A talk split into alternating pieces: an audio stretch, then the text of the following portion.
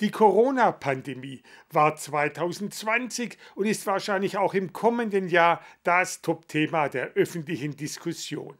Auch auf dem Terminplan von Tübingens Landrat Joachim Walter machte diese Pandemie den bestimmenden Faktor aus. Trotz seines vollen Terminkalenders hat sich der Landrat mit uns zum Interview getroffen und einen Rückblick auf das Corona-Krisenjahr 2020 gewagt. Die Mitarbeiterinnen und Mitarbeiter des Tübinger Landratsamtes haben sich zu Hochzeiten der Pandemie sieben Tage die Woche mit der Bekämpfung der Krankheit beschäftigt. Landrat Joachim Walter hat selbst erlebt, wie es begonnen hat. Schließlich war Tübingen schon früh betroffen. Ich erinnere mich noch gut, wir waren ja mit dabei bei einem der ersten Fälle in Baden-Württemberg. Äh, das war am Abend des Fastnachtsdienstag, hat mich die Nachricht erreicht. Äh, wir äh, sollten uns rüsten und so weiter. Es gäbe einen Patienten, wohl auch bei uns. Und ab diesem Zeitpunkt war das Thema natürlich heftigst bis in den Mai, Juni hinein das absolut dominierende Thema. Im Vergleich zu anderen Kommunen, beispielsweise in Italien oder Frankreich, seien die Gemeinden in Deutschland zu dieser Zeit in einer guten Lage gewesen. Walters Behörde habe die Möglichkeit gehabt, schnell zu reagieren. Dennoch hätten er und seine Kolleginnen und Kollegen zu dieser Zeit keine ruhige Minute gehabt. Jetzt in der zweiten Welle sei man besser vorbereitet.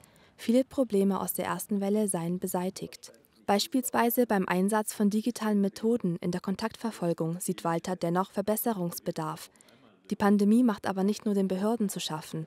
Auch die Wirtschaft kämpft mit den Auswirkungen von Corona, was sich wiederum auf den Haushalt des Landkreises auswirkt. Der Landrat erwartet wegen der Pandemie für das kommende Jahr einen Einbruch der Steuereinnahmen. Auch wenn im Sommer viele Lockerungen möglich waren, hätten die Betriebe stark unter den Corona-Maßnahmen zu leiden gehabt. Sie bräuchten deshalb Unterstützung und keine Mehrbelastung. Dementsprechend haben sie beim Landratsamt auch den Haushalt geplant. Das wird vor allem die Städte und Gemeinden sehr stark treffen, die beim Erhalt ihrer Infrastruktur oder denken Sie äh, an die Kinderbetreuung, ja, die ja auch noch mehr ausgebaut werden muss, enorme Kosten haben. Wir haben uns deshalb entschlossen, einen extremen Sparhaushalt einzubringen, um dadurch den Städten und Gemeinden überhaupt die Luft zu geben, dass sie ihre Aufgaben auch tatsächlich erledigen können. Eingeplant sei daher nur das absolute Muss.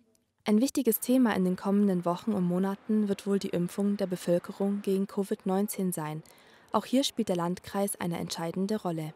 Äh, und äh, wenn Sie mal anschauen, wie viele Menschen man wohl so Tag, am Tag impfen kann, man braucht dafür ja auch das ärztliche Personal, das medizinische Fachpersonal, das wird sich eine Weile hinziehen. Wir werden uns auch noch eine schöne Weile mit der Situation arrangieren müssen. Joachim Walter hofft, dass das Frühjahr zusammen mit der Impfung dafür sorgen wird, dass nur noch eine niedrige Inzidenz vorherrscht.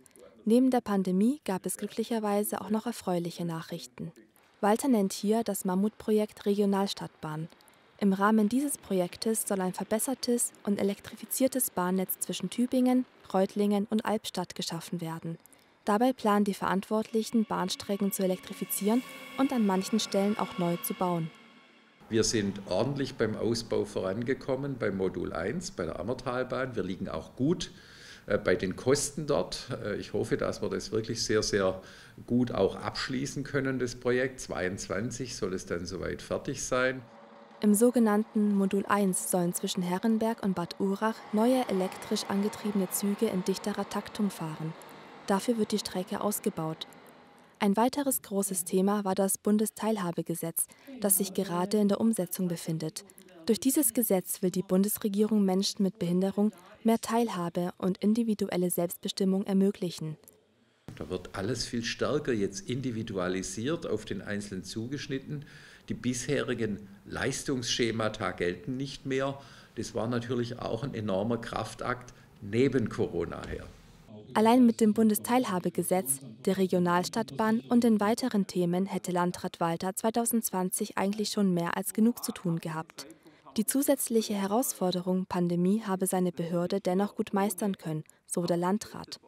In den kommenden Wochen und Monaten wird dann das Thema Corona-Impfung auf Walters To-Do-Liste stehen. Endlich ein Licht am Ende des Pandemietunnels.